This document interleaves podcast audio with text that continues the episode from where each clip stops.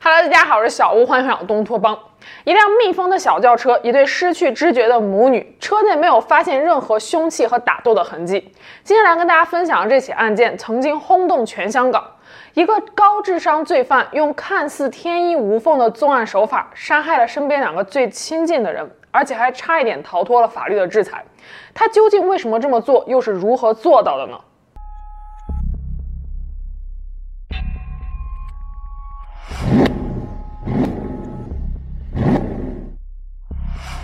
零一五年五月二十二日下午三点半左右，途经香港西沙路的一位慢跑者，在西澳村公交车站附近发现了一辆 Mini Cooper 黄色小轿车，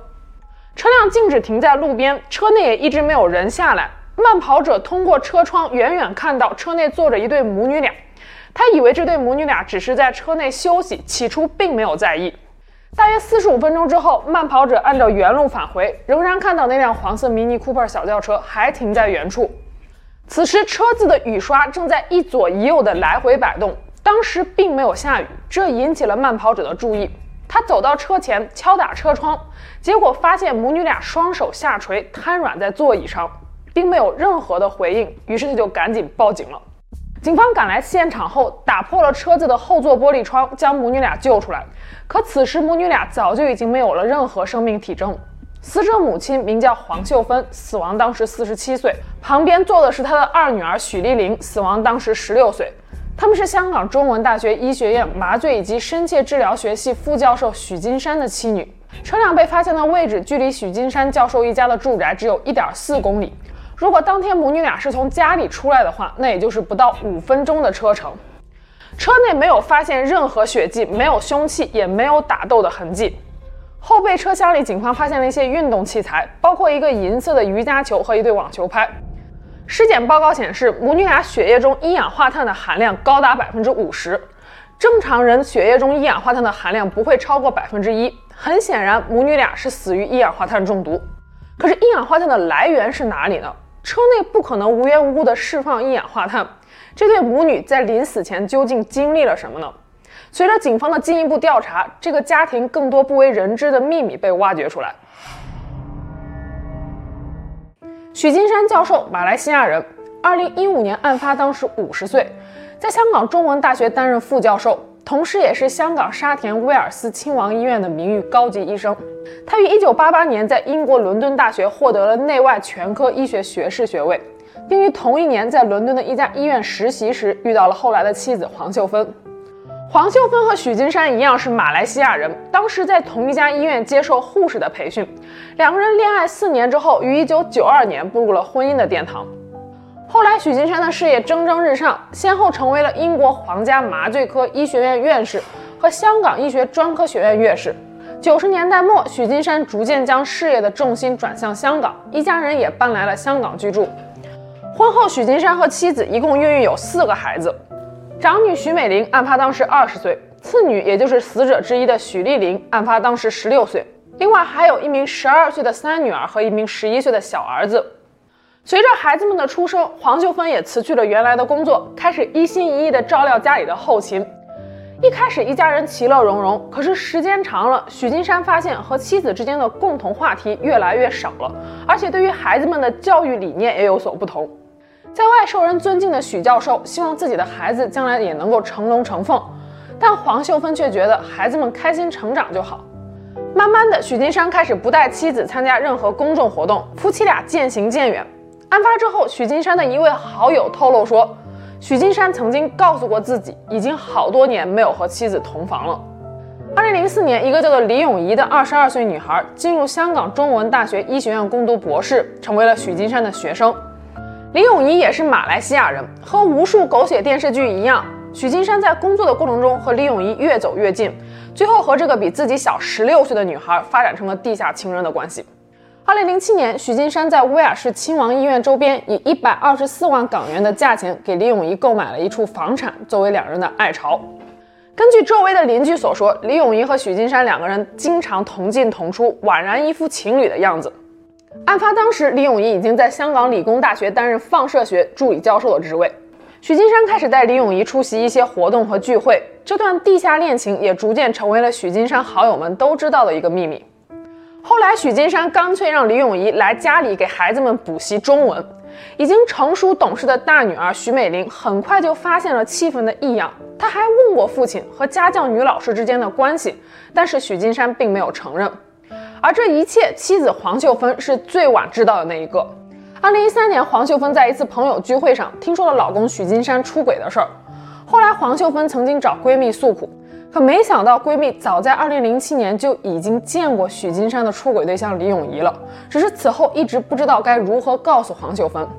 此后的很长一段时间里，黄秀芬都心情抑郁、精神萎靡不振，甚至还接受过心理医生的辅导。那么，会不会是许金山为了和情人长相厮守而对妻女痛下毒手的呢？案发半年以后，对案发车辆的各个角落都进行了检测，仍然是没有找到一氧化碳来源的警方，注意到了后备车厢里发现的那只泄了气的瑜伽球。此处有一些地方报道说，警方在瑜伽球内检测出了极其微量的一氧化碳，也有一些地方报道说，因为时隔太久，警方在瑜伽球内并没有验到一氧化碳。但是这只瑜伽球是许金山从实验室带回家中的，而且刚刚带回来时是充满了一氧化碳的。大约在案发半年前，许金山开始设计一项使用一氧化碳来研究如何挽救呼吸系统受损或者是中毒病患的实验。二零一四年十二月，许金山联系了港中大的秦岭教授，希望他能够把即将受到人道毁灭的动物交给自己做实验，顺道还参观了秦岭教授的实验室，并且询问了如何向伦理委员会递交资料。二零一五年四月八日，许金山工作的威尔斯亲王医院签收了一瓶有一人多高、纯度为百分之九十九点九的一氧化碳气体。签收人并不是许金山，而是港中大的另外一名工作人员。但是这名工作人员说，他只是按照许金山教授的吩咐订购实验气体，具体的实验内容他也不知道。警方在进一步的调查过程中发现，一氧化碳气体的提供公司在二零一四年十月时曾经收到过一封邮件。来询问一氧化碳的价格，邮件的地址包含 K H A W 这个拼写，此拼写正是许金山的姓。二零一五年五月二十日，就在案发的两天前，港中大的一位研究员看到许金山在做完实验之后，将一氧化碳注入了两个瑜伽球中并带走。这位研究员当时还感到奇怪，问许金山为什么要把一氧化碳气体冲到瑜伽球里。许金山说是为了让朋友帮忙检测一氧化碳的纯度。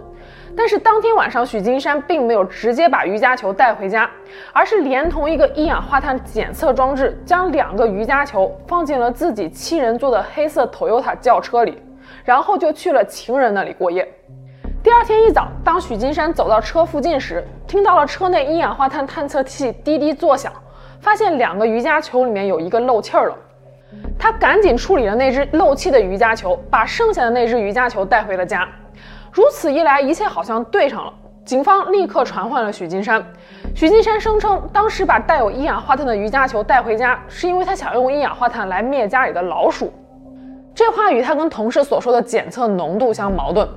许金山家的印度籍女佣表示，在许金山家工作了几个月，从来都没有见过老鼠。不过，确实听家里人说过，家里养的猫是用来抓老鼠的。许金山设计的一氧化碳实验是将兔子的血液给抽取出来，与一氧化碳融合之后，再注入到兔子体内，以观察后续的治疗效果。可此类实验早前就已经有其他的研究人员做过了，而且得出的结论是并不适用于人类，也就是说在临床上没有什么用。那么许金山重新做这一个实验，是因为他有了重大的发现，还是说设计这个实验的目的就是为了给订购一氧化碳气体找到一个合理的借口？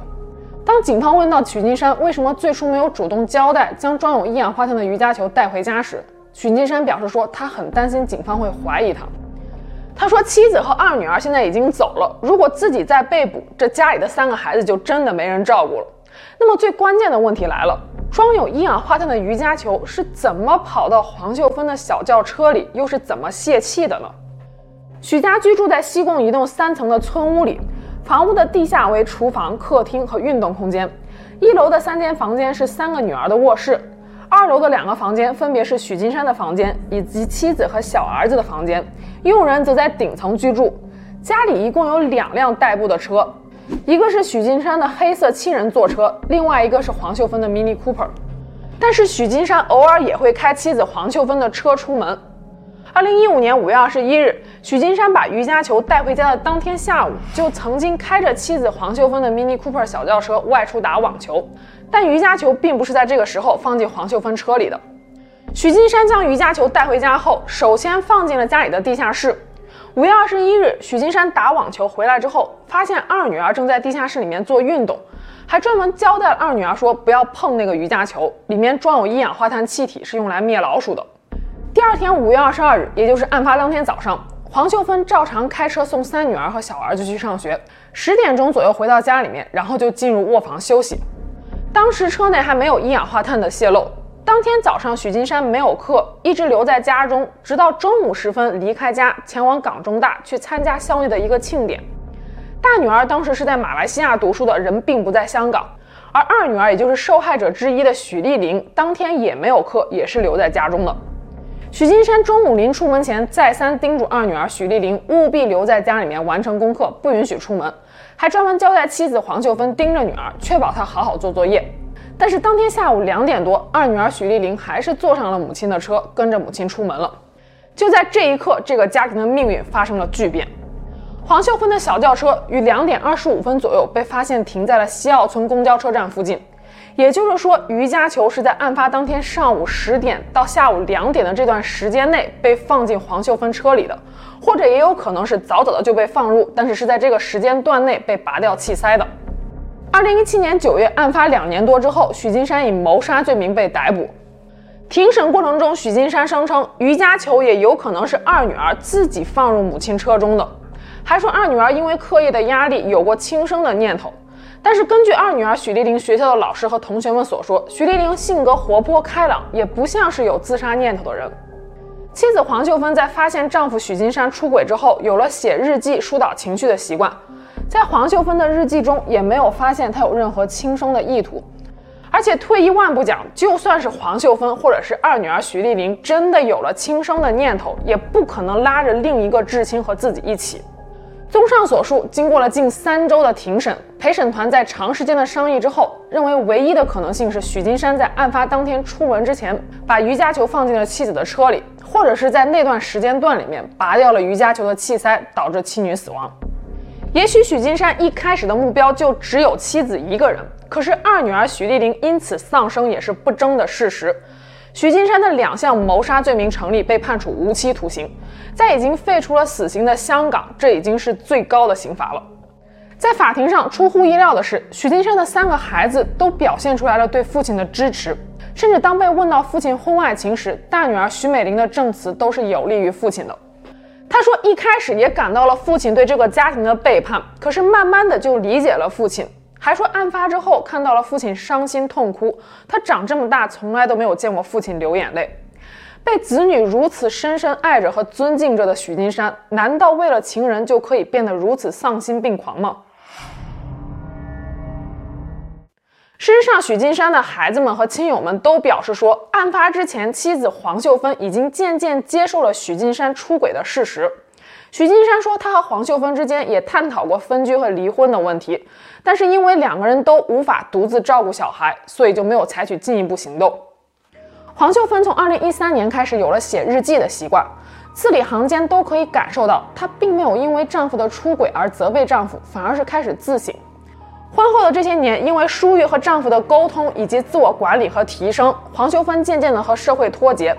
此后，黄秀芬甚至还报了一个中年女性如何提高自我的课程，从此开始注重打扮、社交，性格也变得开朗了许多。丈夫、朋友和孩子们都说，黄秀芬就像是变了一个人。她和许金山的关系也有所缓和，但是在家中，他们仍然只是扮演好了父亲和母亲的角色，夫妻关系早就已经名存实亡。黄秀芬甚至还默许丈夫一个星期有几天可以去情人那里过夜。根据许金山自己和周围朋友所说，其情人李永仪虽然和他关系非常的亲密，但却从来都没有要求许金山给出任何婚姻方面的承诺。李永仪只是觉得两个人在一起很合适，婚姻不过是一纸契约罢了。如此看来，许金山完全没有必要大费周章除掉妻子呀？难道说这起案件还有其他的隐情吗？黄秀芬生前的瑜伽老师说出来了一个关键信息。他说，黄秀芬曾经告诉他，许金山迟迟没有离婚的真正原因是担心离婚后将近一半的财产会被自己给分走。自早年间起，许金山和黄秀芬夫妻俩就对房产投资很感兴趣。他们注册了一家公司，许金山占股百分之六十，黄秀芬占股百分之四十，用这家公司的名义在香港投资了多处房产，总价值超过了三千万港币，而且还有六百八十万港币的现金。黄秀芬在刚得知许金山婚外情时，曾经提出过离婚，但是许金山说，如果离婚，财产只会分给黄秀芬六分之一。这让黄秀芬无法接受，双方各执一词，在长期的思想斗争之后，双方决定在孩子成年之前暂不离婚。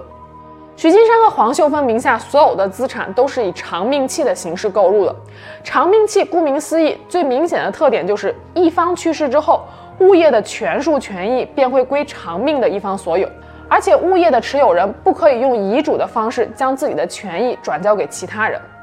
也就是说，黄秀芬去世之后，她名下所有的财产都会自动转到许金山名下。如此看来，婚外情再加上财产纠纷，已经足够构成此案的动机了。但是事情到这儿还没完。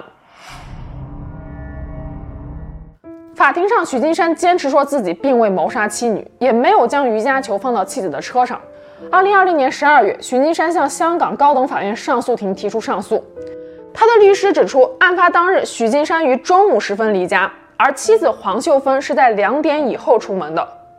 从开车离家到出事，相隔只有短短五分钟的时间，可见车内一氧化碳的浓度必然是相当高的。黄秀芬和二女儿血液中一氧化碳的含量也说明了这一点。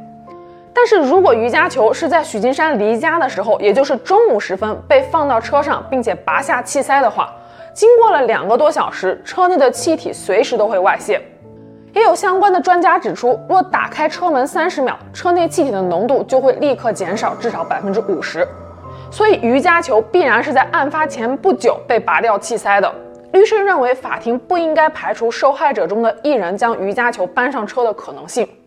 但离奇的一点是，警方在案发车辆内一直都没有找到瑜伽球的气塞。后来搜索许家时，在二楼书房的抽屉里发现了一个塑料气塞，但是除了充当作案工具的那只瑜伽球之外，许家还另外有两只瑜伽球，所以无法确定二楼书房的那个气塞到底是属于哪一只瑜伽球的。由于许金山始终都拒不认罪，再加上没有任何实质性的证据可以证明就是许金山将瑜伽球放上了车，此案至今为止依然是谜团重重。那么大家认为黄秀芬母女的死亡到底是意外还是谋杀？许金山到底是不是真凶呢？那今天就我们下期节目见了，拜拜。